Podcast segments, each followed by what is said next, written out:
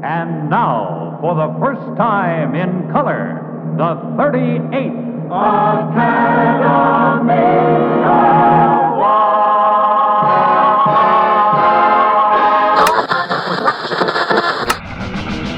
And welcome back to the Snub Club. You know, with any truly great motion picture, the only thing that dates it really are the fashions of the time. The podcast with the movies that have the most Oscar noms and no wins whatsoever. This is the night devoted to one man, Oscar.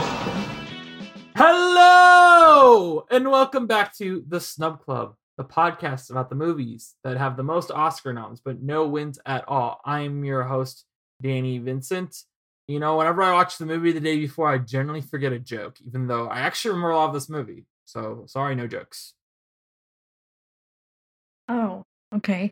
I guess I could do some unsubtitled Italian because I assume you guys didn't get the subtitles. So arrivederci, buongiorno. my my DVD did have subtitles on the Italian, but we can get to that later. Arrivederci. I I watched it on YouTube. Uh it's the return of Sister Sarah here with you. Guys, I have a, a great announcement. I have become the uh, Archbishop of the greater Tennessee area, so you may call me Your Eminence, Caleb. Nice. All right. So we're take coming to you today live from the 36th Academy Awards. Um there was a movie that had 10 nominations. Tom Jones. It won four of them. It won Best Picture, Best Director for Tony Richardson, Best Adapted Screenplay, and Best quote substantially original score. Not just original score, but I did notice this year it's called substantially original, which kind of made me laugh. Anyway, another movie had four nomina- four wins, but it only had nine nominations, and that was Cleopatra. The four things it won was Best Art Direction Color, Best Cinematography Color, Best Costume Design Color, and Best Special Effects. And then How the West Was Won was nominated for eight Oscars. It won three: Best Original Screenplay, Best Sound, and Best Film Editing. Um, then HUD had seven nominations. It won three of them. It won Best Actress for Patricia Neal, Best Supporting Actor for Melvyn Douglas, and Best Cinematography. Then there were two films with six nominations. One of them was It's a Mad, Mad, Mad, Mad World, which won one. Which, by the way, I'll just say right now, the one it did win, it was the first ever winner for Best Sound Effects, which is somehow different from Best Sound. I don't, I don't know. I it was nominated for both. It won Best Sound Effects, but it didn't win Best Sound. So I guess this must be like a precursor to best sound mixing and sound editing, but yeah. Anyway, best sound effects went to It's a Wonderful Life. And then there was another movie. I'm Sorry, it's it's a mad, mad, mad world. It's a Wonderful Life just something gets kicked out of the Snub Club now, 20 years later because of uh, the sauce. No, it's it's a mad, mad, mad world wins best sound effects. Anyway, then another film had six nominations and no one, and that is The Cardinal. Sarah, what was The Cardinal nominated for? Uh yeah, The Cardinal was nominated for Best Director for Otto Preminger, who lost to uh, Tony Richardson for Tom Jones. Preminger was nominated two more times. Uh, Best Actor in a Supporting Role for John Huston, who lost to Melvyn Douglas in HUD. Uh, Huston was nominated 11 more times for writing and directing, uh, and won two for The Treasure of the Sierra Madre. Best Cinematography Color for Leon Shamroy, uh, who lost to Leon Shamroy for Cleopatra. Uh, Shamroy was nominated 13 more times and won four, including Cleop- Cleopatra. Uh, Best Art Direction Color for Lyle R. Wheeler and Gene Callahan. Uh, they lost to 10 people for Cleopatra. Um, I feel like this is. I'm curious when they add in the rule where you can only nominate like three people for an award. But go on, sorry. Uh, Wheeler was nominated 23 more times and won five. Callahan was also nominated for The Last Tycoon and he won two. Uh, Best Costume Design Color for Donald Brooks. He lost to Irene Sharaff, uh, Vittorio Nino Novarese, and uh, Rienne, um, Renier. Renier. Um, uh, Donald Brooks was nominated two more times. And finally, Best Film Editing for Louis R. Loeffler, who lost to Harold F. Kress for How the West Was Won. Um, and he was also nominated for another Preminger film, Anatomy of a Murder. You want? Uh, do you want? Caleb, do you want Academy ceremony stuff? I mean, sorry, you can also vote on this. You want hear ceremony stuff, or do you want to give us historic context? Now I just wonder what Sarah will vote on. Yeah, Sarah, you decide. Well, um, yeah, let's do the ceremony first. All right, this was hosted by Jack Lemmon. We love Jack Lemmon here, even though I don't think we've ever talked about a movie with him. Um, Tom Jones is the only film ever, knock on wood. Hopefully next year, like maybe like Barbie will do it. Um, it's the only film ever to receive three Best Supporting Actress nominations. Thus, in not winning any acting awards, it ties the Oscar record for five unsuccessful acting nominations. Can you guys remember what? The, unless you have Wiki open, you know the answer already, which could be happening right now. But if you don't, uh, can you guys remember what film we covered has the other ties the record to? This is a member of the Snub Club. That we've covered? Yes. Five nominations and no wins, obviously, for acting. Tom Jones won some other awards, but didn't win any for acting. So you might say that it is unusual. Yes. Quo Vadis? No. Sarah, do you have it open? No, I don't know. Oh, it's Peyton Place. Five nominations. I nominations. was trying to think of a movie with a big Oh. cast. Okay. I can't think of anybody in that movie but Russ Tamblyn. Patricia Neal Lauren Green's at the end of it. Patricia Neal won Best Actress for her role in HUD. This was um pretty controversial at the time because it was considered a small amount of screen time. I'm curious if it compares to Silence of the Lambs or if it's even less. Anyway, so Melvyn Douglas won for the same film, making it the second and only film since since this Academy Awards, the last film to win two acting awards without a Best Picture nomination. The ever was The Miracle Worker the previous year. Then um, Margaret Rutherford won Best Supporting Actress, as we said. Or well, I actually don't know if we said that, but Mar- Margaret Rutherford wins Best Supporting Actress for a film called The VIPs. She, at the time, becomes the oldest winner for Best Supporting Actress, a year after um, Patty Duke sets the record for youngest winner in that category. She's also at this point the on- only the second Oscar winner over 70. Um, can Caleb or Sarah, can you guys guess the other one? We did not, obviously, we didn't cover it, but it is a classic supporting performance, male, that I'm sure both of you have ever seen clips of, if not seen the whole movie. It is a classic film. If I give you the genre, I feel like that will give it away. I don't know. I feel like it's probably obvious, but I don't know. Well, What's the I- genre? Well, I'll put it this way. If it was a qualifier for the Snub Club, we would do the episode as our last of the year. Oh, Christmas movie. Hmm. I th- for some reason I felt like it might be a Christmas movie. Oh, it's it's it's Santa Claus. Miracle Yes. on 34th Street. Yeah, it's Oh, I love Miracle on 34th Street. Margaret Rutherford is also the last person born in the 19th century to win an acting Oscar. This is the only year in Academy history that all supporting actress nominees were born outside of the US. So thanks, Jamie Lee, for earning that. I'm kidding. There's probably other nominees this year that were outside in the US. Um, uh, the the actual big stat of this year is that Sidney Poitier wins Best Actor, um, f- which is um, you know, first African American actor to win Best Actor, the only one to win until Denzel Washington wins for Training Day in 2001.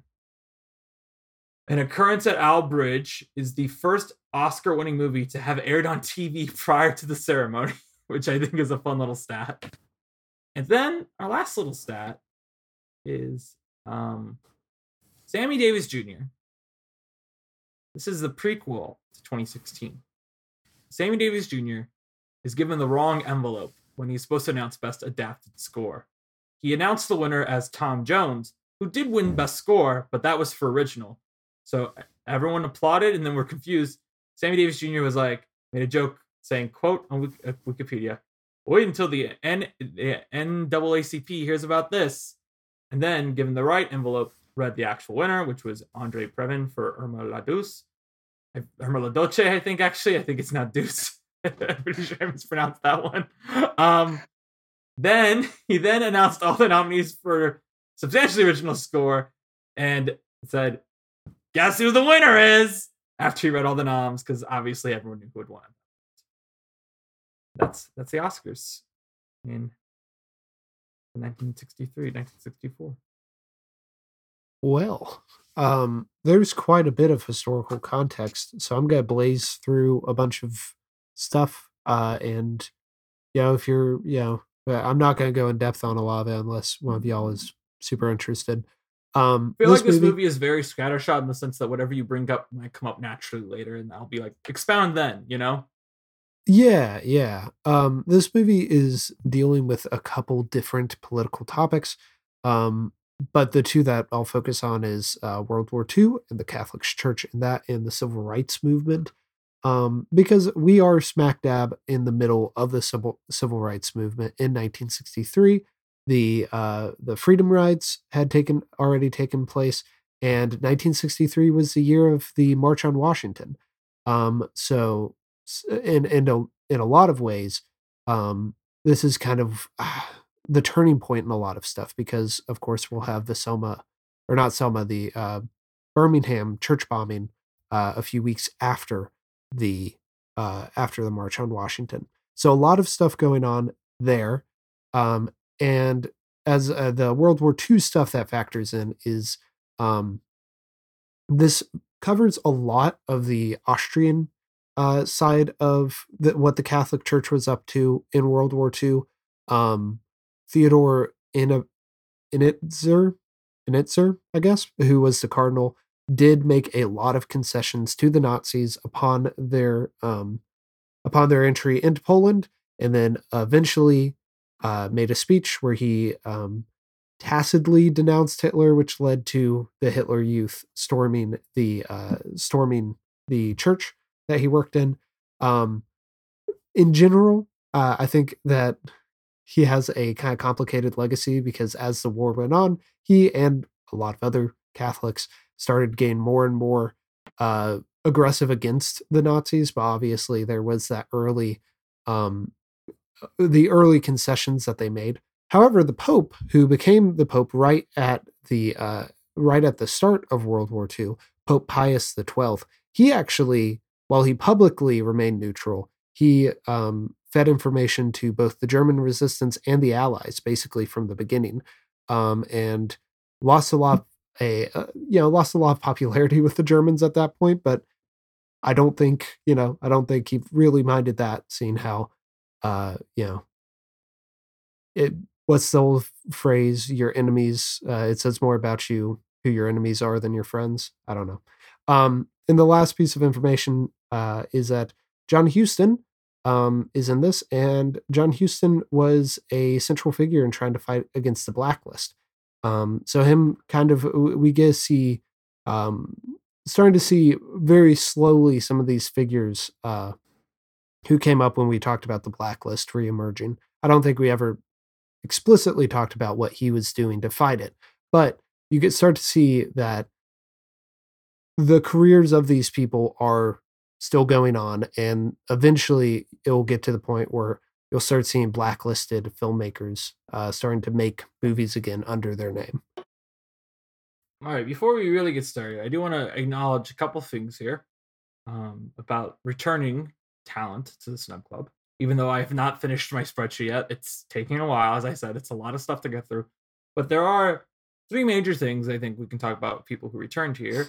First of which being um, John Huston, who directed The Asphalt Jungle here, our Marilyn Monroe movie we've watched. Uh, he probably made a cameo in that. I don't actually know if he made a cameo or not, but it says he played bit parts in all of his movies. So I got to assume they're going to give that much of a generalization. The Asphalt Jungle is one of his more famous ones, so I'm going to assume he has a bit part in there somewhere. Um, Otto Preminger returns, of course, because of um, um, The Moon is Blue. What I thought was interesting is that Maggie McNamara is in this, and as I said, this was her final role. Um, I think I said that. Maybe someone else said that. Oh no, I was reading Wikipedia. This is her final big screen performance because she died at age 49. I don't know. I think she plays one of the sisters, or maybe the mom. I think. Her mom looks so I, old that I can't imagine it's someone. I think 49. she plays the. I think she plays the anti-Semitic sister. Yeah, that would make sense. That would be my guess too.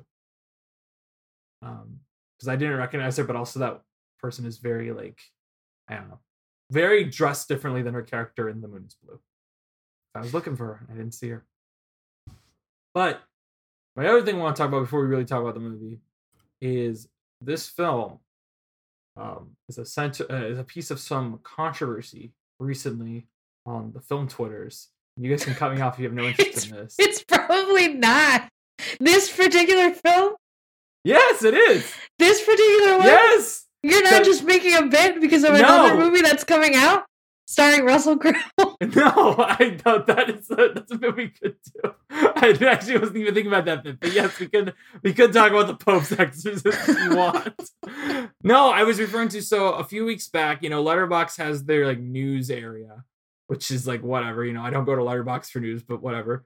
And they did this article about missing films or like lost films, and this film is included on it, even though it's not really a lost film. It's just that it's not available on Blu-ray. Um, and so people were really mad about this list because it's like this is dumb. Like dog because Dogma's on the list, you know, the Kevin Smith movie.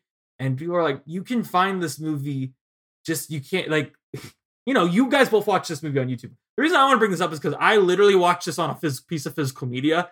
so I was kind of like, what? What are you talking about? Letterboxd. Now, would it be nice for this to have a Blu-ray? Yes. Would be nice for the Pope's Exorcist to have a Blu-ray? Sure. In about six months' time. We'll see. It'll still be in theaters in six months. It's true. People are, people are gonna still be heading out to watch it nonstop. Zachary Levi is gonna be like, please don't see the, the, the Pope's Exorcist when my movie's still out. The Pope's Exorcist is not a family film. I love Russell Crowe. It's not a family film. I um I don't think any movie that is in the Academy's film archive should be considered lost. Yeah, exactly. The only movie that's really on here that I would call as lost, really, is stuff like Superstar because that's like banned from being exhibited. Also, this is okay, I'm so mad right now. Sorry, I'm looking at. The, I never looked at this list. I'm seeing now that Gregg Araki's movie, The Doom Generation, is on this list. The Doom Generation is literally sho- showing a 4K restoration at the Music Box this weekend. So, Wait. like, this movie clearly has been restored and is just waiting for the theatrical run to get a theatrical, re- you know, a home release. Are you talking about the Molly Shannon movie, Superstar? No, I'm talking about the um Todd Haynes one. The Oh, one about the Carpenters. Yes. oh. Which that one isn't lost. with the it's just- Barbies? Is it Yeah. that's the one with the Barbies, right? Yes. Yeah, yeah. Topical. Uh but no, I was like the Cardinals on this list, and that's crazy. Anyway, I just think it's silly. I do think even though I do think I this do could get a re-release. Yeah, I do think there's an interesting conversation to have about like I mean Dogma there's a lot of stuff that is going on there because of the Weinsteins, but um there is kind of this idea of like, well, if physical media stops getting as much uh like production and everything turns to streaming, what happens to the movies that just don't get on streaming? Like uh Kathryn Bigelow has a movie that I've been trying to watch that Oh, you- it's hard to find a phys- I think Strange Days is what Strange. Days was on HBO Max earlier this year. Very brief. I don't know if it's still on there, but it like popped up for like at least January. I just know everyone's like, "Oh my god, you got to go watch it right now because it's here." Yeah. Yeah, it's just it it's so I think it's interesting to talk about movies that despite having a ton of options with streaming, there are just movies that don't aren't as available. What, Um, what was cra- but you know, there, it's not lost cinema. What was crazy to me recently, also in the vein of Strange Days, was um uh, I listened to this other podcast that I'm not allowed to mention on Looking for the Ocean. Mark has banned me, but I listened to Blank Check, and they're doing a Danny Boyle series right now. And I saw 28 Days Later here in 35 millimeter like last month because I was like, oh, you know, they're doing Danny Boyle. Also, that'd be a good movie for me to see. And I discovered after I saw it in theaters here that you can't rent it anywhere right now, which Yeah. is crazy. That I think 20 it's just a US thing. I don't I think it's like specific to the US. That's so weird because it's such a big movie, you know, like such a like for that genre, like it's such a big zombie movie that that the fact that it's not readily available for you to rent anywhere is pretty nuts. But- Strange Days is still on HBO as at time of recording. So I know I'm gonna watch next. and uh nice. our listeners check it out before it becomes, you know, inaccessible again. Like And, uh, American HBO is- Pickle. what? Sorry. I Like didn't- American Pickle. It's true. I mean, True. Also, on, on that note, Sarah, um, you know, I'm going to the Zemeckis retrospective, and I was very glad to see that The Witches had a physical release because I wanted to watch the three that aren't at the retrospective during it, just so I can say I did it all. So I got The Witches out from the library. The Witches is good. I remember. I haven't seen the new one, but I love. It. Oh, it's a new one. It- it's the new one. oh, it's the new. Zemeckis didn't direct Oh, the old one. He directed That's not. new That's not Yeah. Anjelica Huston. Well, no, but I'm, I was saying that because that was an HBO Max movie, like American Pickle. oh, I didn't realize that they pulled it. Yeah, they did. But it has physical Probably, media uh, so Probably the most famous Lost movie, I guess, since we're on the HBO thing, is probably uh, Batgirl. Um, although I, I, think mean, I think that's the most recent Lost eventually. film. I I don't know if it's the most famous. yeah, not famous. the most that's what I meant. like, famous one recent. is um, the day the clown died. Yeah, no, no, no, no. I meant, I meant. When is that I coming misspoke there. I out? meant- Cancel culture. we got to count. Didn't he die like this year or last year? So the count's finally on for it to be released. I think it's like a twenty year wait because that movie exists. It's just locked up for a long time. Which will which will we get first, that or Batgirl? I don't know. I still want to hold out hope that maybe eventually Batgirl will be released in some capacity. I mean, obviously, like Warner Brothers Discovery is having a hard time right now. So you know, you say that, but they just released thirty posters today. Um, as I was saying, they're going through a hard time right now. Um, they definitely profited off of their last shelved film um, by putting it on, on HBO Max. So I feel like eventually they might be like, it's the lost Batgirl film. Um, Well, I think- the thing that's I think at least it will get leaked. Well, the thing, I yeah, I think so. leaking might. Ha- I think the whole thing about tax write-offs. This is just something to me that I remember. I remember from when I was in high school. Is there's this show I really like that I'm sure Caleb at least has heard of. Sarah, you might have too, called Sym-Bionic Titan, um, Yeah. which is a Genndy Tartakovsky show that aired like when I was maybe a sophomore in high school. It only lasted one season because, of course, it was on Cartoon Network during that era where they like buried all their action cartoons.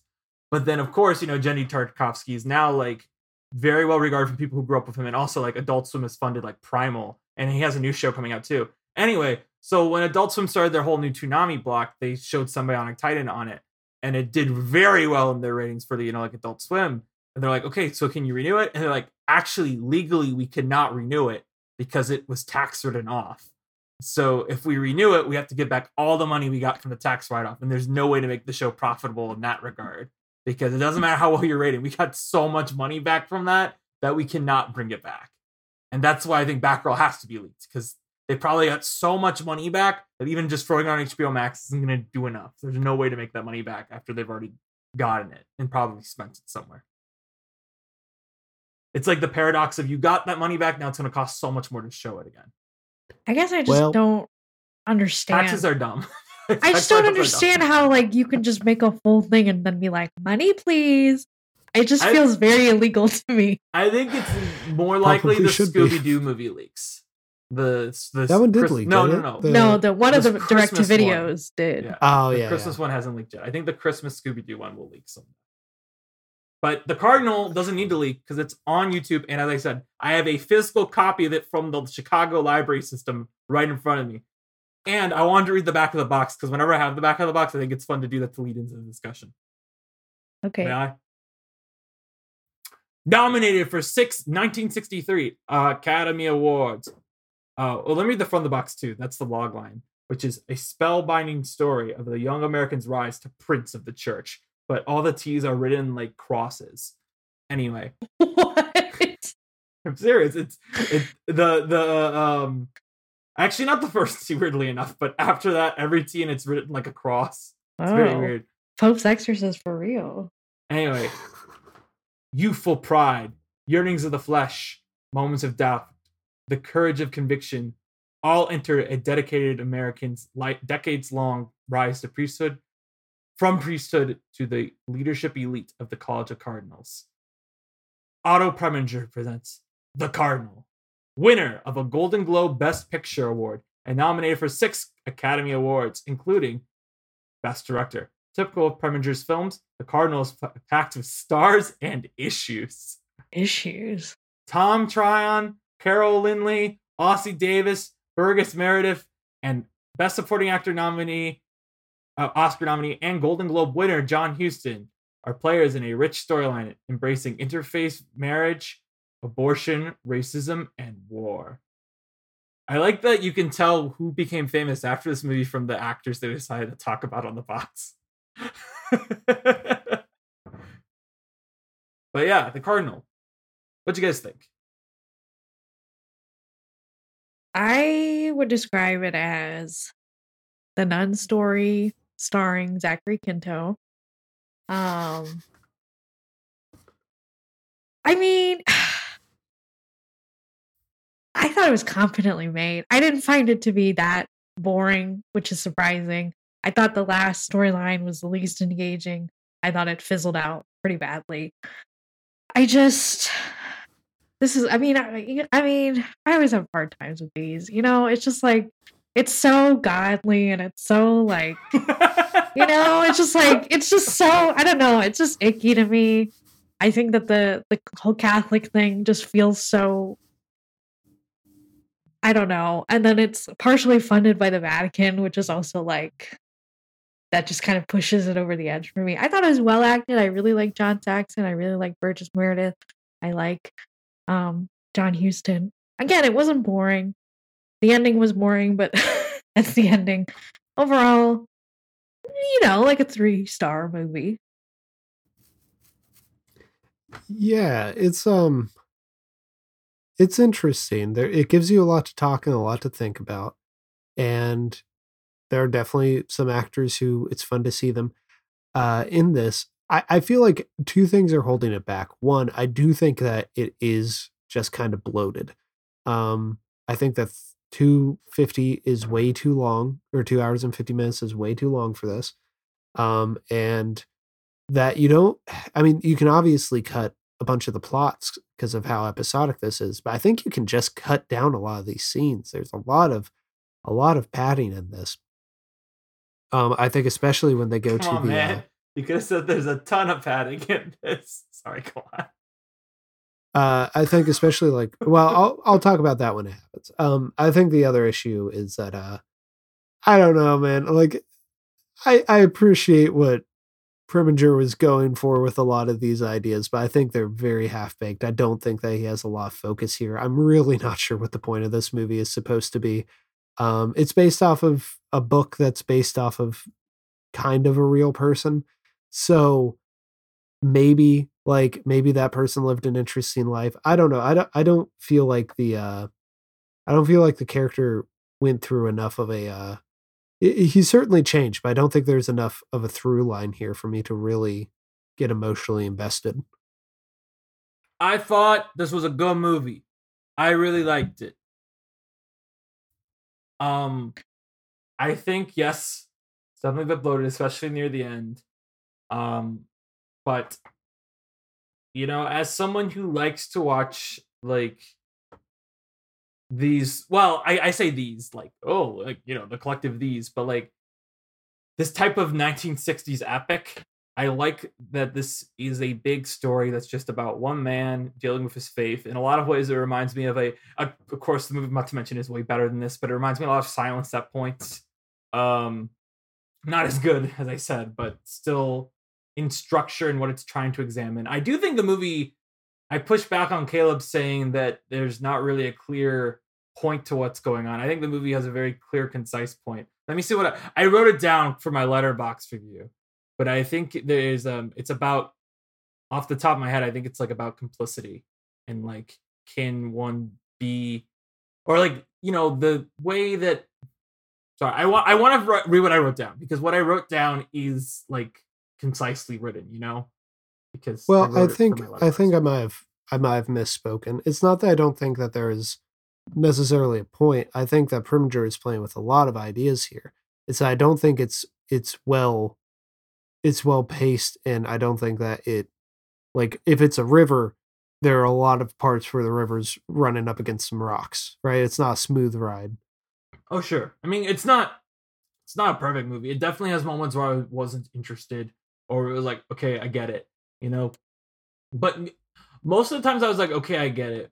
I don't know. It's like to me, it's like yes, it's long, but I don't really know what to cut outside of like, you know, at the end where it's like, okay, I don't need to see like all of Austria falling, right? It's not what I'm so as much as I'm sure audiences that there like in the 60s were like, yeah, I'm here for this. This is cool action at the end of it. I'm not there for that. I'm more into the like the story and the character study. But I don't know, some because the thing to me sometimes the best one of the best parts of this movie's direction is how it will linger on shots and the blocking of it. And it's just very smartly done. I think in particular of the scene where um, he gets kidnapped by the Ku Klux Klan, and the camera instead of following him just stays on like the brutalized body of the African American priest, who um, then is collected by his like you know the, his neighbors. I think that's better than you know like just cutting away and following with him. I like that we see the neighbors discover him, and there's stuff. There's a lot of stuff like that. That's the big one that I remember. Um, let me see what I wrote. Um, the role of complicity by passiveness. I kind of said that. Uh, but that, that's how I worded it in my letter.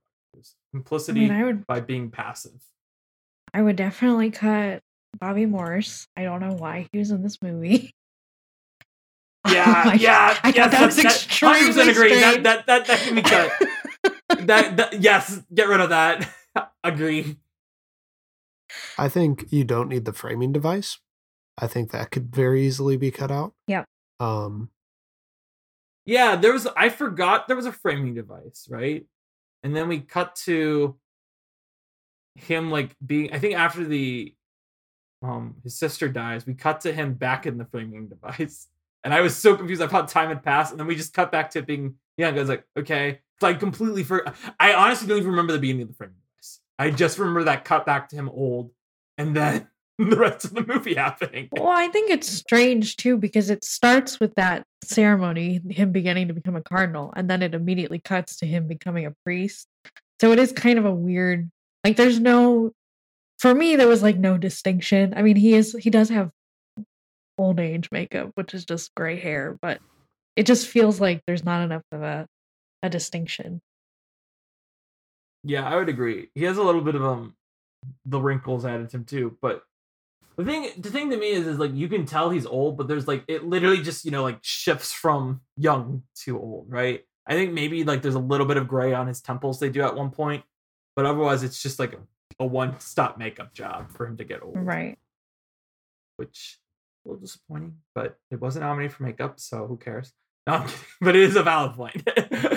um I think the best way to probably talk about this is to talk about like the main plots, right? Because this movie has multiple I haven't counted them out, but there is very clear like if this was like there's chapters, right? There's Yeah, Yeah, it's basically an anthology movie. I do think it does a good job. I think the editing in here is good enough. I mean the the the day to day editing of it, not like the oh this movie should be cut down more, but like the like I think it all flows into each other pretty well. I'm never asking why did we go here or like whoa that came out of nowhere. I think it all thematically flows together and logically flows together too in terms of his rise. But okay, so the first one is he graduates preschool, whatever it's called. I'm sure it's Preschool- college.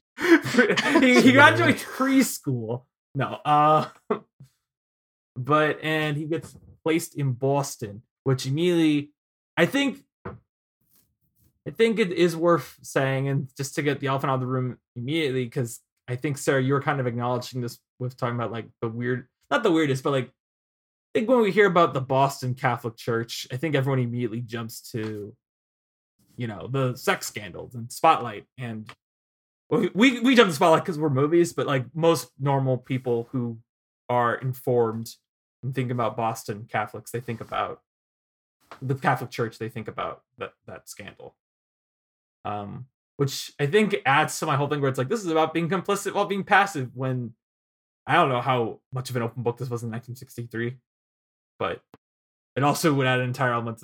That's not re- like you know it is relevant to the overall place in the world this story takes place. I don't think it's relevant to this movie. If that makes sense. Well, again, the Vatican did partially fund it, so I think they were not. I would guess that it was probably a thing at this point in time, but I they would have no reason to even acknowledge that. I'm sure the crew didn't know anything about it. Yeah. They're not complicit in that. Yeah, because Otto Preminger, I remember when we looked at him last time, he was a pretty pretty woke guy. Well, I have things to say about him this time. But okay. We'll get But- there. Well, he was he was he was an Austrian Jew, um, by birth at least. So he didn't grow up in the Catholic Church. And if we're talking about like an open secret sort of deal, I doubt that he was aware of it then. Um, I also doubt this movie gets made um, addressing that in 1963 anyway. I know we've seen some stuff, but like an ongoing news, even if it was like an open secret, I don't think, you know, the, I also think this movie is pretty critical of the establishment too, even if it is funded. Like, it's not, maybe it's not as critical as the nun story, but I think for me hearing it's funded by the Vatican does surprise me. I don't know. I felt like I think maybe the end is very pro, right? I think I don't know. I is, mean, I think during the racism stuff, there was some parts where I was kind of like, huh. But I feel like some of the early decisions that he make are just uh, that he makes are just so baffling to that to me it's like I don't know, it really hits over the head like he's true to his wor- true to God and he's true to his faith and it just feels like I don't know. To me, this felt so different from the nun story to me. And I think maybe the framing device is obviously part of it, but like I never really thought that he was ever going to waver. there's also he has uh, yeah uh, we don't have to spend the whole time talking about the nun story but i do think it is a pretty like it's definitely fresh in our minds. So i, I think the big difference is that he has a lot more agency than audrey hepburn's character did and so he can affect change in a way um and we do see that. We do, we do see him affecting change within the church. So i think that allows for a different type of movie um and i don't know it, it, it's an interesting like idea of do you stay in an organization that you disagree with to change it from the inside or do you leave? Um and i i don't know i, I don't know if this movie's uh, this movie is very clearly on the you stay in it sort of deal. Um but it is interesting when you look at it part of as opposed to the also nun like, story Part of that's also like you know gender roles, you know, like and yeah it's yeah like- that's that's what makes it interesting yeah, I think they they work as dual films in a way, but I also think that the nun story is much more. I'm obviously interested in like institutionalized sexism and stuff like that. Um, this movie can't really address that. I mean, I think there are moments where it does, but I don't. I don't think this movie is equipped to address that, and I think Otto Preminger knows that. Otto Preminger also probably saw the nun story and was like, "Oh, I want to do something like that, but not that." You know. I do think this has more in common. To me, honestly, the weird thing that kept coming to mind it might be the cinematography style in Austria, but I was thinking more about the sound of music during this than um the nun story when it comes to nuns. so like stories.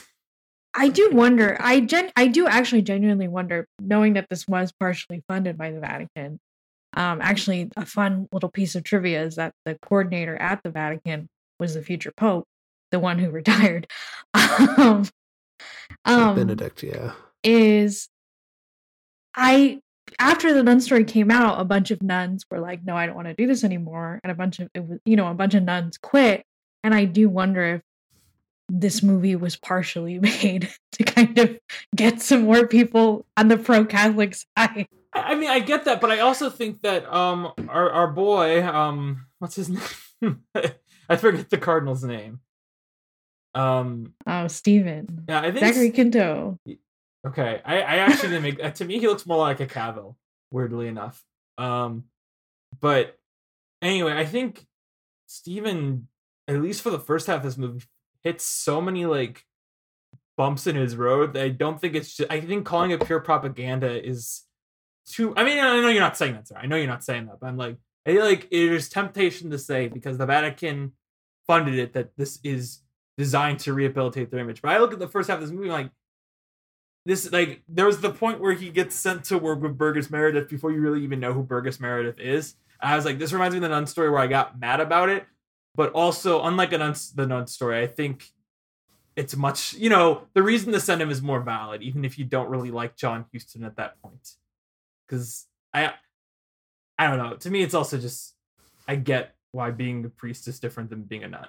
You know, it's just, and that's not sexism. It's just I know how the church works. Well, yeah, but that's Okay, the church works. it is- and this it is sexism. Yes. Okay. You're right. You're right. You're right. You're right. no, no, I, I, and I get what you mean. I think the Burgess Meredith stuff to me is like, it is, and again, I don't mean to com- keep comparing it to the nun story, but while we're talking about the nun story, I think the why it was so upsetting in the nun story is because it was like she thought, like Gabby thought that it was an opportunity to actually help people, versus I think in this movie, he does he defies orders and he helps Burgess Meredith and we see him as like this justified character but you know and then it is kind of like he gets rewarded for it so i think Sorry. I don't know. I just kind of thought of a weird comparison. This is like a superhero movie, like a modern superhero movie in a way.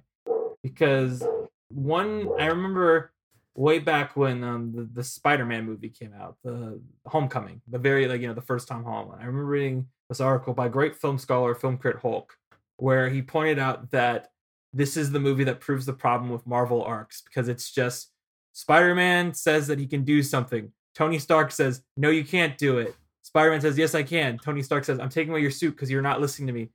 Spider-Man breaks the rules anyways and goes against it. Okay, you're right for breaking the rules. Have your suit back. That's kind of like what this movie does a lot. Now that I'm thinking about it, because that's that's like a lot of superhero movies do that. But but as like, is the Cardinal a superhero? Is this like Elvis, where where Otto Preminger today, if this was made, he'd be like, "I'm trying to make a superhero movie." Basically, what I'm saying is, Baz Luhrmann, this is your next project. No, I'm kidding. Uh, i mean and i don't here's the thing is like there are two decisions that he makes early on that i find to be very upsetting. But i don't think the movie i think one of them the like one of them you are supposed to be like whoa why did he do this? And that's the thing with his sister and her wanting to get married.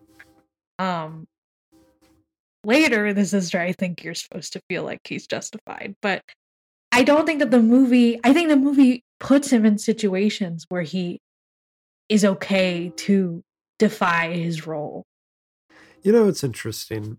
Catholics are obviously, there's a hierarchy in Catholicism that other churches have. Uh, Eastern Orthodox churches, Anglican churches have hierarchies. Um, but coming from the uh, American evangelical, that being the spot that I grew up in, you know, everything is uh, churches are more like franchises, right? Like you have some rules, you'll get kicked out if like you let women become ordained, but like in general, it's kind of your own thing. And one of the one of the big selling points, or at least when I was growing up, was that you can disagree and you can think different if you if you have the right disagreements, right? Like you can have you can have a certain number of doctrinal disagreements, and that's fine. I wonder if that's kind of what's going on here. If the Catholics are trying to make it make the case that it's not like purely they're not purely homogenous religion that there is room for growth and there is room for disagreements especially coming off of well i mean this is this is several years out of world war ii where we got to see a bunch of different um reactions to fascism from catholics but uh, but especially coming off of the uh the civil rights movement where there was a lot of a lot of very different uh, a lot of disagreement within mainly white churches about how to how to handle and how to support and how to denounce the civil rights movement. I wonder if they're trying to just kind of pitch the idea. If if we're reading this as a piece of um, Catholic approved media, I wonder if they're trying to pitch the idea that they aren't that they don't have to just be one one thing. See, I I hear what you're saying, but I don't know if I fully agree. But I get where you're okay. The reason I I, I think maybe I might be I'm, I might be a little semantic here, and you can be like, Danny, stop it. That's not what I meant. If I am, but I don't think it's saying like there are different types. Uh, I think because the one thing this movie I think really does like, and it's because it's this movie came out in 1963, and obviously at the time everyone would agree with this. Well, everyone involved with the making of the film would agree with this is um when it comes down to the segment about Georgia, where it's like the Catholic Church in the Vatican, the person who we directly deal we this movie does not show the Pope. This movie is like current or soon to be released, or at the time this episode's out, already been released air, where Michael Jordan is never in frame. The Pope is never in frame in this movie. There's no He's actor being- playing the Pope. He's being exercised. Father Mort's over there Can doing we, the good can we get Michael Jordan's Exorcist for the box office? Anyway, um, but the person that Steve directly deals with is um a cardinal who's absolutely like, no, I don't think there's any reason to get involved there. We don't want to cause a schism with the church in America. We need to stand by. Well, of course, like of course, I don't agree with racism, but it's not my place to tell our followers not to be racist. And it's like, I think that is the most. I mean that. I mean, and then I think you have the whole Nazi segment afterwards to be like, no, but see, they did learn, even though obviously that's not. They're not the same thing. But I think that part of the movie is very critical of the Catholic response to, at the time, the ongoing civil rights movement. I don't know where that actually would have been something I should have asked you to look up for um historical context, like how the Catholic Church played a role within, you know, the civil rights movement in America. It's complicated because obviously different dioceses react differently. In general, I I have a friend um, who likes to say, um, because she was a person of color who went to my church, um, which was primarily white for many years. And whenever the idea of like the church's involvement, the white church's involvement in the civil rights movement popped up, she liked to point out that for every picture you can find of like one white priest walking by uh, Martin Luther, there were 10 that were calling him a radical and denouncing him. Mm-hmm. Um, you have to own both. And so I'm sure that there were a lot of Catholic priests who were very progressive and did their best to advance civil rights. But if you're going to, you have to own both. And there are plenty more that didn't. So to get back to the film, even though we are talking about the film, I think we can talk about the first half of this movie as its own thing. But I think the second half is when it really breaks into being episodic, personally. Maybe you guys disagree. First half is time in Boston rising up in the ranks. He this has basically three little parts to it. There's the part about his sister, where he's she's dating and wants to marry this Jewish man. Um, where I also think that's another part of the movie where it's very critical of Catholics. Um, again, this movie's though in this interesting spot where I, I know I kind of mentioned this already, where it's like at the time this is a period piece. This came out in 1963. The latest this gets is 19 like 40, 1943 ish. So this is a period piece at the time. So I feel like there is a temptation with like a lot of the stuff in the movie, like, oh well, that's how it was back then. But I also think obviously the stuff with the lynching, which we'll get to eventually, that is meant to draw parallels to modern day. But anyway, um, there's anti-Semitism in their community with the um, Jewish man, and of course, interfaith relationships is always a topical thing. Anyway, same time, our boy, I'm just going through the whole plot of the first half first, and we can talk about bits.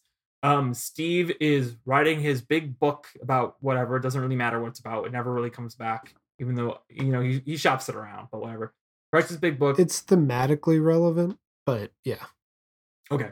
Well, he shows it to the his cardinal. What's it? What is he the cardinal? Um, John Huston. What's John Huston's Um, role like in the church? Yeah, He's like he's the cardinal. He's a cardinal. Okay, so he shows it to John Huston, who immediately is kind of disarming to him because he talks very like jovially, but then he's also like, "Oh, well, uh, I think the fact that you wrote this book instead of doing your job is bad, so I'm gonna send you to the worst possible place." Um, sends him to this part that does not look like it's part of Boston, but whatever. It's like a completely different climate than everywhere else in this movie. Um, but it's where Burgess Meredith lives. Burgess Meredith is dying of scoliosis. I don't think I don't think that he's he's in Boston. I think he just sends him up north. in. America. Yeah, It's just somewhere else in New New England. I don't think it's England. Oh, okay. Boston. I don't know how much area the Cardinal covers. Really, like I don't know that about the church, and I don't think the movie. I think the movie doesn't cover because it assumes people at the time now, which is valid. Um. Anyway, so he's up there. Uh, working with Burgess Meredith, who's very clearly bedridden sick. Um, he doesn't want to go to the doctor because he continues to call himself failure. To me, this is the part of the movie that is also super critical of the Catholic Church because even though the cardinal at the end shows up and he's like, "Oh, I forgive him," it's also like as soon as he dies, he's like, "Well, he did fail. I'm closing this church. We've got more important things to do," and they completely move on from this community. So really, Burgess Meredith's life was indeed an entire failure, and it's kind of it's very sad. But the movie just moves past it. But I think it's given enough attention that it is criticizing like the fact that this man lived his whole life, died thinking he was a failure, and Well, even if the cardinal showed up to give like a little comfort at the end. I think that that's a very, from personal experience as well. I think that it's a very Catholic thing, where, you know, you can live your entire life, but if you are with sin when you die, then it's just over for you. And we also see that with his sister, Yes. um, where he's desperate for her to repent before she goes. Um, well, let's talk about. Let me let me explain what the sister is first, so if that's okay. sure. um sister um the interfaith the the his her relationship with the jewish person jewish man doesn't work out because they invite the jewish man and his parents over to like a big party um where they get incredibly anti-semitic and then someone walks up like someone walks up to them and says hey maybe she'll this will become a jewish name and you'll be an honorary irishman and basically the parents of the Jewish man go like, "Oh, I guess they do only like Irishmen." Or may, I think actually that's the guy. I think the guy says that to his parents because the parents look so dejected by this that their son is marrying this hateful community, at least hateful towards Jewish people. Well, I think hate, just saying hateful is general. Jewish people are people too. Jesus, I, I realize how out of context bad that Stop sounds. digging the hole, Danny. Just move on. Okay, I'm moving on. I'm moving on. Anyway, um, that ends the relationship, but because she goes to confession, I think Sarah, this was your first point that I think you're talking about when she goes to confession, um, and Steve, this is the most mad we see him get. Well, no, yeah, I think this is actually the maddest we see him get in the movie. I think so. yeah. Because he's, I mean, he's like early in his career, he's more emotional. Yeah, because the only other time I can think of is when he was with. Well, we'll get to it. We'll get to it. There are other times in this movie he gets mad, but this is the maddest he gets. And he talks about, um, he's like, "You can't, you slept with him. How dare you? You need to repent so much to me." Blah blah blah. blah.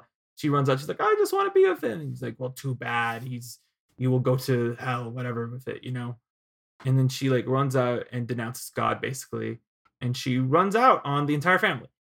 And we keep cutting back to her. Well, we cut back to her first at a dance where they run into her with the brother who the brother sings these nice little songs i like the brother he's very very nice music better than what's his face uh let me let me see i have it in front of me on the better than bobby morrison his adorabells i definitely prefer just the musical I don't interlude- understand that. I just I- don't get it. i definitely prefer the musical interludes of the brother than his long one anyway um we she gets together with this um I don't know, a Cuban, I think. I think he does say he's from Cuba, Puerto Rico. Well, Puerto that's Rico. not what they, that's not what they say, but yeah. What do they say? they use a slur. Oh, okay. Yeah, yeah, you're right. Yeah, but anyway, gets together with who's involved with the mob in some way, but also a dancer. Anyway, we eventually they track him down after that whole thing with John Huston and Burgess Meredith, and they find her. Uh, they find the act after we listen to Bobby Morrison the doorbells for five minutes, and the guy's like, "Oh, I lost her five months ago after she refused to take this abortion I offered to pay for her." And they're all like, "What?" And they find her. She's been in labor for five days. They find her at like I think it's a halfway home. I don't know exactly, but it doesn't really matter. Um, but they find her, take her to the hospital, and the doctor says she's been in labor for five days.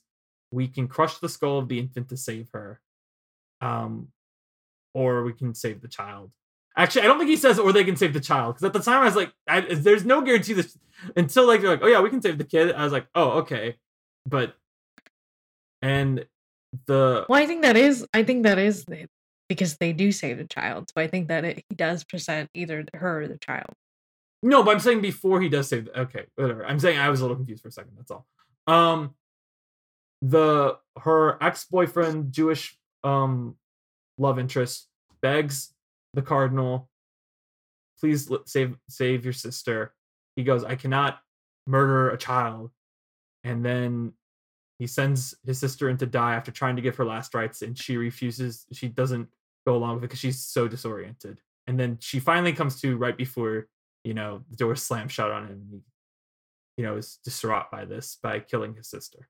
We then cut that. That's when the weird cut to the future happens, and then we cut back, and it's been a couple of years because now we skip over most of the time as him. He gets promoted to secretary for John Huston, and um, yeah, he gets promoted. Uh, then the Pope dies, and they go on a long journey to see John to vote on the Pope. They arrive late, which crushes John Huston's heart. The only time in this movie he ever appears vulnerable is when he realizes he missed the opportunity to vote for the Pope. Um, but then afterwards, he talks to the new Pope um, and says, Hey, Pope, all off screen. I have this cardinal here that it'd be really great working here as a liaison between America, not cardinal. My secretary would be great working as a liaison between America and the Vatican because America is becoming a very big spot you can't ignore. Um, and our boy Steve turns it down because he's been f- so distraught with the death of his sister and feeling like he made the wrong choice and the guilt of feeling like he made the wrong choice because the Catholic Church, his Well, doctrine. Well, this is the issue that I have with the sister. I mean, obviously, I have issues with the sister. So at one point, she says, so she has sex with her boyfriend. Sorry, she makes love with her boyfriend. And at one point, she says, well, we'll just get married with a judge. And Stephen is so horrified and he's like, you're going to be living in sin. And later, like she comes to before she goes into the operating room. And that's not to say that she has full understanding of the situation, but you would think that she has some autonomy over what's happening to her. It just feels like, I don't know. To me, this obviously it rubs me the wrong way. It just feels like the movie at this point in time is so like again, it's the kind of that Catholic principle of like condemning everybody and everything. Yeah. I think I think the problem with me here is that he shows regret. I mean, obviously he's sad that his sister is dead. But the point where he shows regret is not the fact that he effectively condemned her to death. It's that he wasn't nicer to her when she came to confess. Um and I think that says a lot about him. Uh that he would go back so far I mean, to like find a find a place where he could have and i'm not even sure what he wanted what he could do but he could regret safely almost without having to question like this pretty central thing to to the catholic faith. Um because what a lot of people don't realize is that abortion wasn't something that protestants really agreed on like eh, they were like kind of so-so until um until a little bit later on in american history when it became a talking point for the right but Catholics were always pretty pro life. So I, I don't know. I just I, I, I feel would like not he's make questioning I the wrong thing. Maybe you can make and these, it makes- generalizations, but the only Catholics I've personally known are all very. Uh, oh wait, sorry. Go on. I'm dumb. I'm very dumb. Go on. I thought you said Yeah, pro choice. I, no, no, no. about- You're you no, but I agree. I sorry. I I'm, I thought you said the other one. You know what I mean? Sorry. Yeah, I'm I'm talking about historical trends too, Yes. because obviously individually we can find Well, all the Catholics um, a bunch of different people. on. Yeah. Anyway, I, I think that this is that basically this makes him, in my mind, I can't root for him anymore because um uh, yeah, because you know he he condemned his sister to death, and I can't I can't get on the side of him anymore from that. The only the only way that I can is when he goes up against like the KKK and the Nazis, which are like yeah, if, if you go up against the worst of the worst, see, Well, to me, it just feels like I don't know. I just this is gonna make me sound so anti-natalist, but it's like I'd rather save like an adult person than a baby at that point. okay. Well, yeah, Here's, This here's- is this is like a big a big mar- a big moral argument okay, right but now. no, but- but it's not to me. I I obviously agree with you now, but I think in 1963, this is a question people weren't asking. So it's it's one of those things where it's like, I I get annoyed that she her body bodily autonomy is removed from her at the end of her life. Obviously, the way I read though, Caleb, to go back to what you were saying about him being upset about how he acted then, I think his issue is I, I don't know how to word this because maybe you're gonna still be like, well, that's still a problem, and it is still a problem. But I don't. I think his prop his thing he's sad about isn't that like his sister went off and ran and get married. I think he's just sad he didn't look like even a week earlier. You know, he caught his sister before she'd been in labor five days alone. He doesn't say that, and I know he's like, oh, if I only been nicer at confession. But that to me, we get back to him like two years after this, where he's tried to rationalize this in his head. Where I think this is a very, you know, it's flawed. I don't think it makes him like a total asshole. I think he was given an impossible choice, which now is not so impossible to us. But at the time, if you're Catholic in 19 what 20 the 1920s, it is an incredibly hard choice to make. And Listen, I I disagree with the choice he made, but like, and I definitely disagree with like how the writing formed it as like, oh, it's so terrible that he lost his sister, not like his sister lost her own life. But I don't know. To me, I didn't lose my spot with him on it. If that makes sense. Maybe I have too much empathy. I don't know. I feel like That's I do bad- feel like the movie that's a bad presents it as yes. Go on. I sorry. do feel like the movie presents it as a very tough choice. And I'm not saying I don't want to say like, "Oh, I'm going to kill every baby that I ever have." I'm not saying that. I think that they pre- they present it. I think it would still be a very difficult decision for people today. Um, it's actually this is a topical thing um, on TikTok. Um, mothers are trending, um, saying, "No, it's true. It's true. It's true." We're just gonna leave it at that. Like mothers are trending. No, they're tr- it's a trending topic on TikTok right now where mothers are saying to their partners, they're saying, if it comes down to me or the baby, save me. And I think that that's an interesting turn of events. I do think, again, I think the movie presents it well, Well- that it's a, a tough choice. I think that the description that the doctor gave probably could have been a little bit more sensitive. Yeah, I don't think the doctor gave a very good. I think the doctor was bad too. Um, I think my Wi-Fi just went down because Caleb froze. Oh no, Caleb just naturally froze. I Uh, was just thinking. I stood still.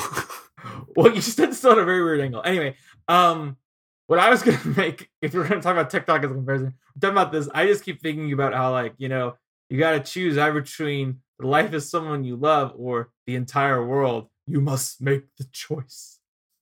Knock at the cabin. Sorry, that's Oh, all. I thought that was I thought that was Spider Man. oh, I thought it might have also been uh, cats. You must make the Yeah, choice. I you must make the a jellicle. jellicle choice. That's what Um, doctor just came up to. It says, you must make the jellicle choice. and you'd be like, what Uh, is that?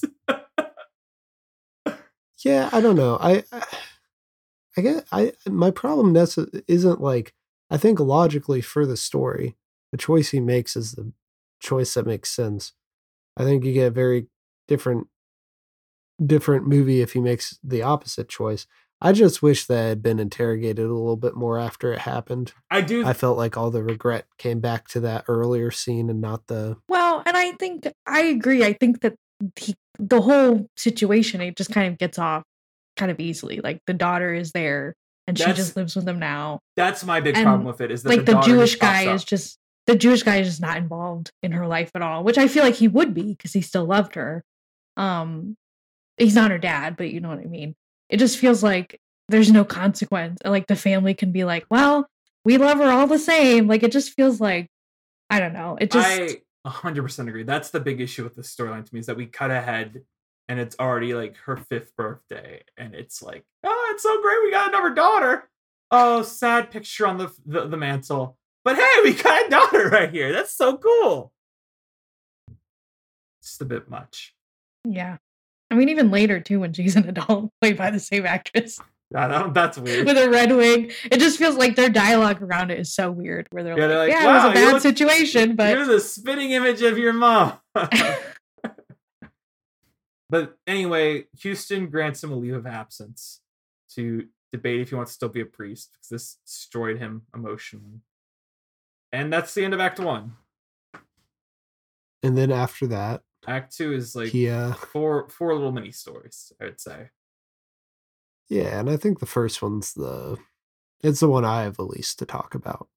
Yeah, But he is hanging out in Vienna um as a teacher. He meets a girl who definitely has a crush on him. Way too young for him. He's a little interested, but I would I would say he's very interested He's on what he interested. says. he's interested, but he doesn't he acts very repressed, which is valid because that is what he's supposed to be acting. And um he prays to God, becomes a priest again. We get this really good moment where she sees him dressing up in the priest stuff. I don't know. Is that a robe, a gown? I don't know what it's called. Um Not a habit. It's a collar. They just call it a collar, I think. A habit is the nun I thing. know. I just imagine putting on a habit. hey, That'd be really shocking. Whoa. Now I want a movie about. I'm sure there is a movie about like a trans nun. That'd be really cool. I mean, I don't. I thought this storyline was pretty interesting to watch. I thought the tension was pretty good. I do think that him just saying out of the blue, "I'm in love with you," or "I think I'm in love with you," was very strange. But to me, it's just such a low stakes storyline because we know that he's not going to do anything. Like they don't even like they say that, and then he just immediately abandons her. Which I mean, good for him, I guess. I don't really care one way or the other if he's with her or not. But you know, it's not like it's not like a Fleabag moment. It's just like, you know, he he goes about his day, and that's it. And he didn't do anything wrong.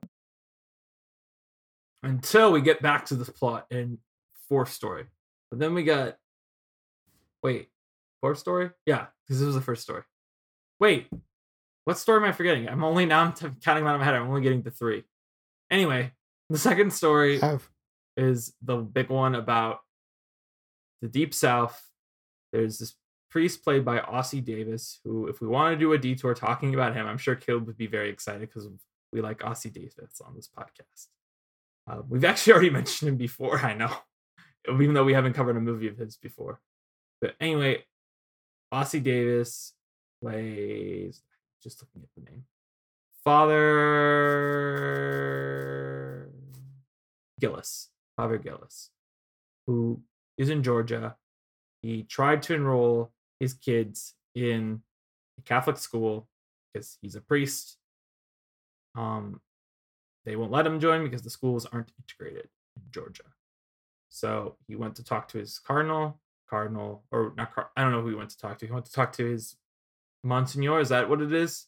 This, like the No, he's a Monsignor at this point. It is it's a cardinal, but it's not John Huston. It's a different cardinal. Yeah, the cardinal that's like where he lives. He went to go talk to that cardinal. He said, the cardinal's like, don't mess with it. It's fine. And he's like, well, the only thing I could do is my church save raised money to send me over here. And they're like, well, that's sad. You couldn't integrate, but too bad. And I'm like, yeah, but the church was burned down. They're like, what? But also the guy, the cardinal, who I was telling you earlier, the cardinal that he talks to is very not sympathetic. He's like, well, you know, eventually the people will integrate, but it's not our business to get involved with. Sorry, but thanks for visiting. It's always nice to visit our people, our friends. Uh, uh, it's always nice to meet a new priest. And it's like, well, that was useless. But Steve, our boy Steve, takes an interest in this case because, well, one, obviously, he's from New England. He believes in integration, and obviously, this is wrong. And if all the Catholic Church is meant to be together and brothers in Christ, you cannot discriminate upon race. Um, so he's like, he makes this deal basically. This is like the most like I think this is the most plotty this movie ever gets, which is fine. I actually enjoy it. Like going into like this. These are people manipulating each other for a bit. He talks to his friend, and his friend's like, "How would I put in his ear the cardinal who doesn't like you that to prevent you from being promoted to a bishop, we send you to to do this because he'll think this will mess up your chances to become a bishop because he thinks you're going to mess it up. And he's like, yeah, it's a great idea. So Steve goes back and he goes to Georgia where he discovers racism, basically. Uh, I mean, I'm sure he's aware of it already, but you know what I mean? It's very, depicted very bluntly, and I I mean that in a good way. I don't mean like oh it's so obvious. I think it's good to depict racism bluntly in a production like this, where it's like yo it's a big Oscar bait movie, and anyway he goes, um he gets he sees Catholics protesting integration. He's like, how dare you do this to your group to the cardinal there or the Monsignor there, and basically he gets lynched after Ossie Davis gets lynched again. And but since he got lynched, it happens off screen, but it's pretty much implied that since he got lynched in the was a ton witnesses, that's what gets them to get um the people who lynched Ossie Davis arrested in jail. And he's like, but that was the first time in history that a black man's word was taken over a white man's in this state or country. I don't know if it's country or state. I think state. But yeah, that's basically the whole of that plot. A lot to talk about in it, though. Actually, I know Sarah had something she wanted to mention here. Did I? Yeah, you were talking about uh, I was like Otto Preminger, famously woke man, and you were like, "Well, I Oh, it wasn't about him being racist, but I'll I'll mention it. Um, this is like not relevant to this part of the, but I'll just talk about it. Oh, I thought it, I thought it was because you you texted me a lot of n words in this movie, and I was like, Oh, well, yeah. I think that the movie, the language in this movie is just foul. I mean, the anti-Semitism, the you know anti-Hispanic slur, the N words. I I don't like it, but you know, I think the N word. I'm not going to say the N words are justified, but those are probably the most. They're probably the most justified. Um, all this to say, I think the anti-Semitism is important too for where it is in the well, story. it doesn't really ever get addressed, though. I mean, the fa- his whole family is anti-Semitic, and then that's it. I mean, yeah, sure, but I, yeah, but I, I okay, yes, you're right, but it's not it's not fixed, but I think it is addressed. If that makes sense. Yeah, I mean, it's yeah, um, just not by his loved ones. Um, I know. so no, I was going to talk about Otto Preminger, but this again, it doesn't fit with the rest. It would, it just has to do with him as a person. Um, so who played the lead guy? So Tom Tryon was in this movie. Um, and He's an was interesting guy. He is. He's a gay icon. Um, I actually didn't know that. yeah. Uh, Oh, and he this was his, Cool. one of his last like major film roles for a long time, um, because Otto Preminger was just so mean to him on set. Like he was just awful to him. Um, there was one instance where Tom Tryon's parents came to visit, and Otto Preminger fired him just so he could fire him in front of his parents. Uh, Oh, so just not just not a nice guy um so i do feel bad for him Well, having to endure this he became an award-winning, very successful horror writer. So yes Cool- cool second act. afterwards cool second act of his career. He um also wrote like the adaptation, a couple movie adaptations of his work. So I, I mean, doesn't make up to this, but yeah, I think it's kind of neat. That I think his second act. I didn't know this stuff about Preminger, but I think his second act in life is pretty neat. yeah Um, I have a lot of conflicting thoughts about this uh this section of the movie. Yeah, Otto Preminger worked with a lot of black casts, probably most famously in Carmen Jones, where he worked with Dorothy Dambr- Dandridge. And so, yeah, it, it it comes off he comes off very well intentioned here. But man, this is probably like the most textbook white savior narrative you can get. Um and I literally just I never literally white yeah like um i don't know I, it's it's hard to it's hard to watch this and think of because yeah uh, a few years after this um reverend james reeb would die in selma um and his death brought a lot of attention to what was going on in selma and uh including presidential attention which helped uh, pave the way for um, pave the way for the eventual march from Selma to Montgomery. And I don't know, I just I feel like this is all too clean.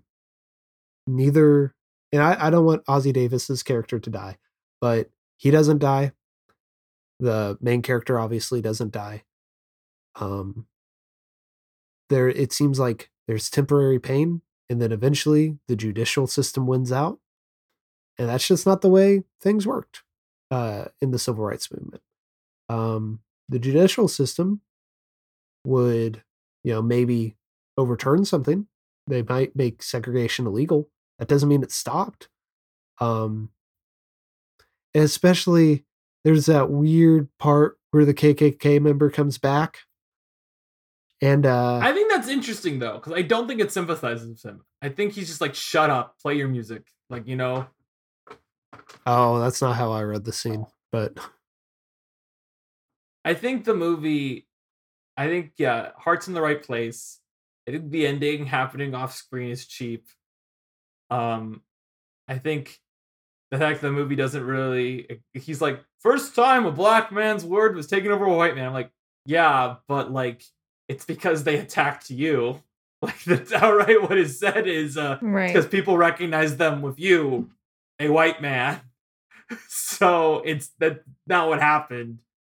Um, but I also think Steven in general in this movie, we've kind of got he's kind of a doofus at points. So to me, I was like, okay, I wish the movie acknowledged this, but I also think it's in character for him to be like, look at what I did. By I let this, I helped this black man do it by himself. You know, I think that's very in character with what we've seen of him up to this point Yeah. taking credit for somehow someone else doing something on their own, even though he helped. I mean, this is also very white savory, but like the movie doesn't.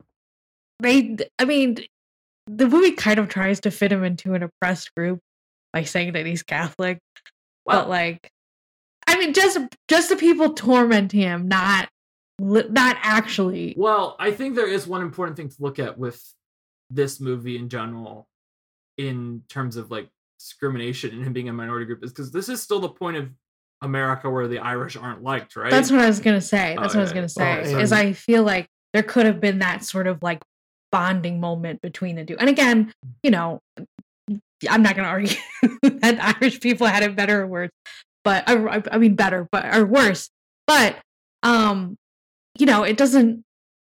I don't know. It just feels like it's very much just like he comes into town and he's another Catholic priest, and that's kind of the extent of it.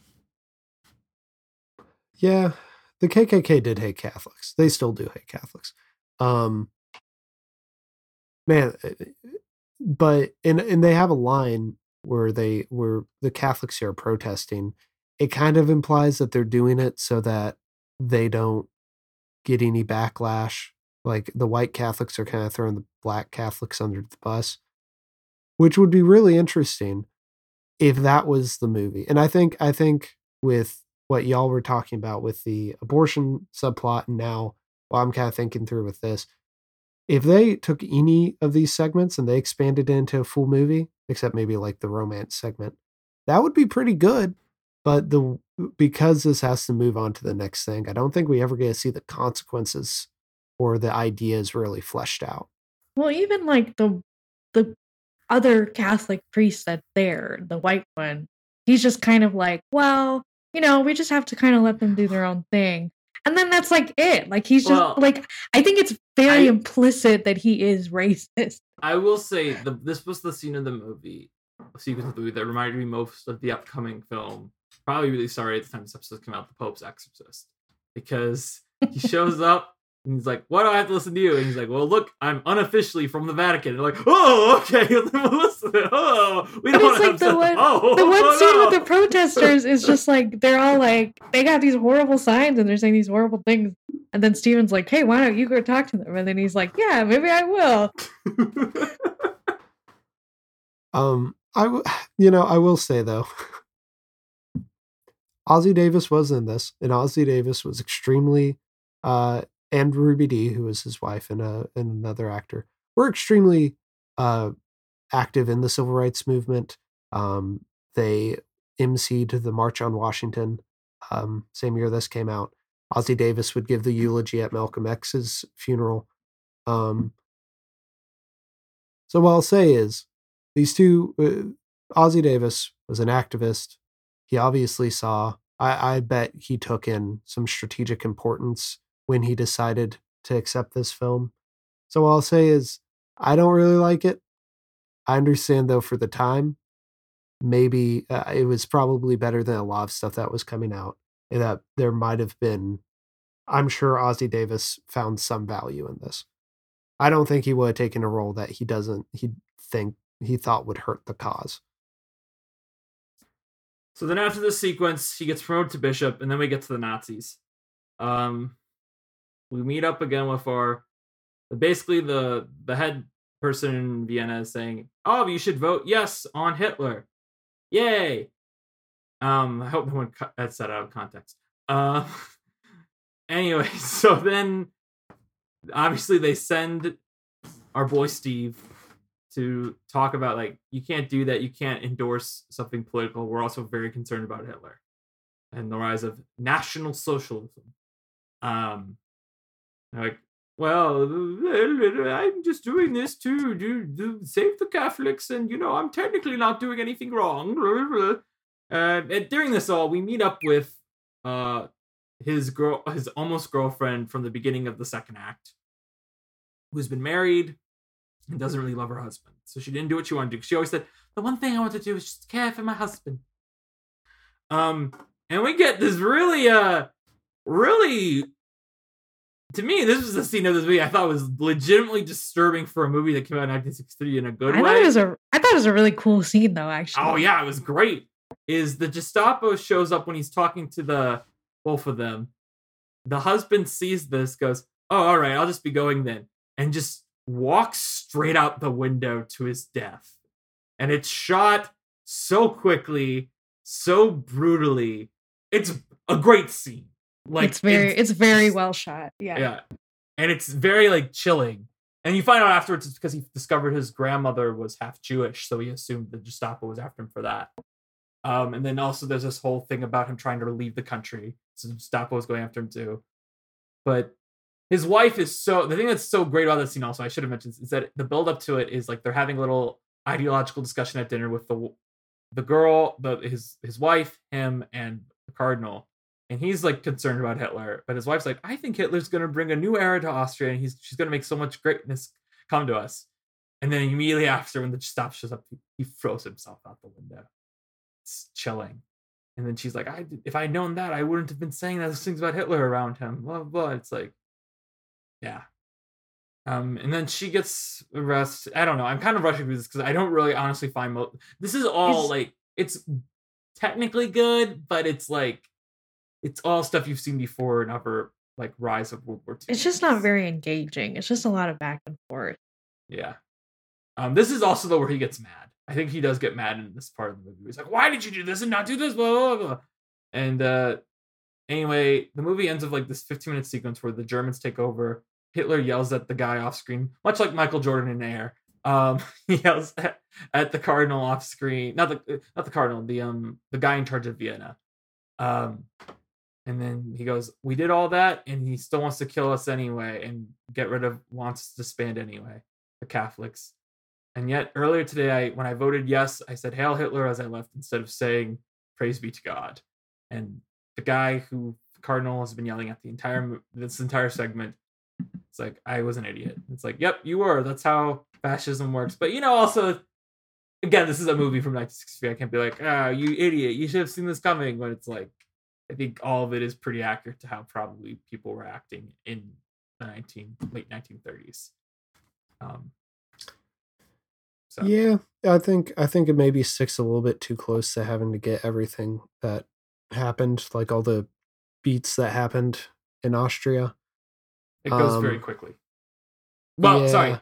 The running time of this segment is very quick. I think it goes very slow because it is hitting everything. yeah, there a lot of stuff happens, and I think that that although there is some there are some really good moments, I think that kind of hurts us from really being an effective part of the film. Um, and it when it ends, it just feels very like okay, it just feels like the another end to this segment. It doesn't feel like the finale. Yeah, The it's when the real- movie finally Right. ends. It's just like okay, I, I wish it had more of a concrete ending. I wish we'd tied all these together somehow. I, like, because for one thing, at the end, you know, his family's there. It's like everyone gets, you know, invited to come. One thing they could have done is had Ossie Davis be there. He didn't need, like, you know, like it's just weird. It doesn't tie everything together. Or like well, the woman who said, didn't she say she was gonna become a nurse, a nun? The woman who helped the Burgess Meredith. yeah. Maybe she- Yeah. like she could have shown up at the end too. It's like none of this was all tied together at the very end. Well, I feel like they tried to tie it together because he gives this long speech about like standing up for what's right and all this stuff.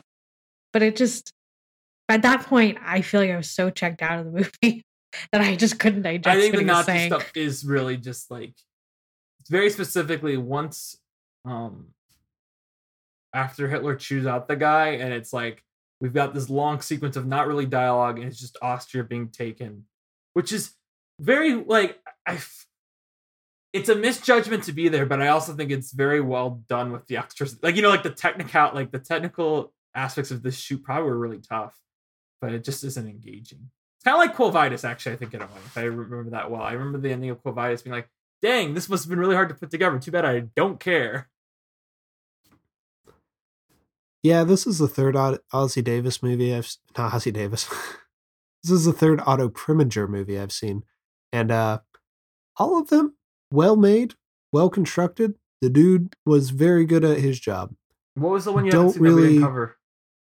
Uh, Carmen Jones. Okay, go on. Um, I don't really like any of them that much.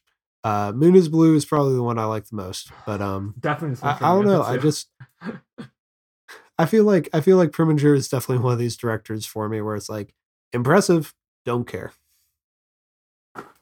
do we want to say anything more about the Nazi stuff? Because I really, it's it kind of is what it is. You know, it's interesting, but like, I don't think it's It would have been nice to get an explicit tie between the Nazis and the KKK. Like have him be like, "Oh, this reminds me of what what I faced in the South." Yeah, that would have been good. I agree. I'm surprised. It it was one of those things where I'm surprised it's not there, but I'm like, oh, this movie exists in 1963. So am I surprised? Yeah, surprised? I don't know if they could. I don't think they could get away with that. To be honest, I don't think you could even get away with that today. Now, as sad as that is. Now, Caleb, I have a question for you about this segment, though, which is hmm you have a Letterboxd list I really love, just titled "Movies at the Movies," and I want to Yeah. know does this movie qualify for it, or since it's a private screening room, does that not qualify as a movie theater where they watch the news? Um, I, I'm double. I'll have to double check the list. I'm pretty sure that I don't have any other movies that are that I count private screening rooms in. I think it has to be in a in a public because I see you have Captain America: First Avenger, which has a newsreel, but not. Um, that's a private, not a public movie theater. So Um, yeah, are they not a theater? I think it's a screening that room. I mean, there's a projectionist there, but it looks like it's a very small room. So to me, it's like a screening room at Hmm. the Vatican. I'll have to think about this. Y'all check out my Letterboxd at the Myth King to see Mhm. if I add this to the list. Um, I do want to say one other thing about um, Tom Tieran before we wrap up. Unless there's other things you guys want to say about the movie before we move on. No, Um, sorry, you have to actually talk think so. because I can't see you. Sorry. I am talking. No, I know, but sorry, I started the sentence before. I appreciate it. Uh, the other thing about Tom Tieran is um, Tryon, uh, Tryon, I think, not Tieran, sorry, is he earlier we said that you know he was in the Cardinal. He actually, despite his bad in, in, like experience of Otto Preminger, he did return to work with Otto Preminger in in Harm's Way, but that's not what I was going to mention. I was going to mention that he was in a little movie that was never released, a bigger piece of lost media than Batgirl or arguably maybe even the day the clown died. And that is something's gotta give. Do you know what something's gotta give Oh, is? I Uh, do. I'm guessing Sarah does, yeah. Caleb, do you know what something's gotta give is? It's not Name the sounds kind of familiar. it's not the Jack Nicholson movie, something's gotta give. It's something's got to give. got to get. I think I was thinking of the Jack Nicholson movie. All right. So Something's Gotta Give is directed by George Cukor. It's an unfinished feature film that was shot in 1962. It's a remake of My Favorite Wife, a film that came out in 1940. There's Dean Mar- uh, 37 minutes of it exists. Um, most of the footage has been lost to time, and it's a lost film because it wasn't finished. Because the other actors in it, besides Tom Tryon, are Dean Martin, Cyd Charisse, Phil Silvers, and uh, Marilyn Monroe, who died during the production of the film after getting Well, fired. Technically-. Yeah, technically Yes. she got fired first, and then they recast it, and then she died. And it's like, well, yeah, you can't really finish it after that. Who did they recast her as? I'm curious. Um, Jean looks like. Uh, oh no, sorry, Monroe. Um, who was it? I'm reading. Sorry, I'm, I'm sorry. I just opened this because I discovered this. Lee Uh, Remick. What? Oh, Lee Remick. Remick. Okay, but Monroe accepted it, but only if Cukor was fired and replaced with Gene Negulesco. But obviously, the film was never restarted production. So once Marilyn Monroe died, but yes, um, yeah, that was a that was um, Tom Tryon was involved with that too. But yeah, I mean that's an interesting because he'll he's never going to come up again on this show. Never. But Sarah, Yes. what was the Cardinal nominated for? Uh, We're having an It was abrupt cut to nominated- like, like It was nominated for uh, Best Director, Best Actor in a Supporting Role for John Huston, Best Cinematography Color, Best Art Direction, Set Decoration Color, uh, Best Costume Design Color, and Best Film Editing. All right, I'm about to get canceled for what I'm going to give it because maybe he abused Tom Tryon on set. Not maybe, he did. But at the time, if I was voting at the time, I would not know that. And I do think the direction of this movie is impressive. I think there are so many large scale scenes that are done well. And I also think there are so many moments where it decides to linger on an object or does some interesting blocking that is part of the cinematography, but it's also the blocking that is good. So I feel like I'm personally going to give it to Otto Preminger, director. Sorry, Tom. The O in David O. Russell stands for Otto Preminger. Um, I'll give it cinematography. I thought, well, David O. Prussell. Yeah, I'll give was it- about that. I'll give it I'll give it cinematography. I uh in particular, even though this was technically uh what's his name? Saul Bass did the the intro, but I'll I'll still include it in cinematography. Okay. Yeah, it was cool to see some Saul Bass work pop up. Um, because obviously the poster is very Saul Bass, but the seeing the credit sequence was also really cool. Um, hmm, hmm. I'll go ahead and give it to John Huston. I think that he was, um, he had a lot of life to the film. Uh, I feel like his character had a lot of, um, he was able to give his character a lot of depth for someone who wasn't, yeah, uh, in a lot of scenes compared to like someone like, uh, like Burgess Meredith, but still, you know, not not a central figure in the movie, um, or at least not the whole movie, just kind of the first act. So yeah, John Huston. Nice. Okay, so then Adonam. Yeah, this is a little harder. Um, Easy. there are a lot of there's Sorry, come on. I was like, easy to me. there's a lot of there's a lot of actors here. Um, the actor who plays the sister, I think, is pretty good. But you gotta put Ossie Davis in a movie. I probably have to give him the award. Uh, I don't think this is you know by this won't make his top ten performances.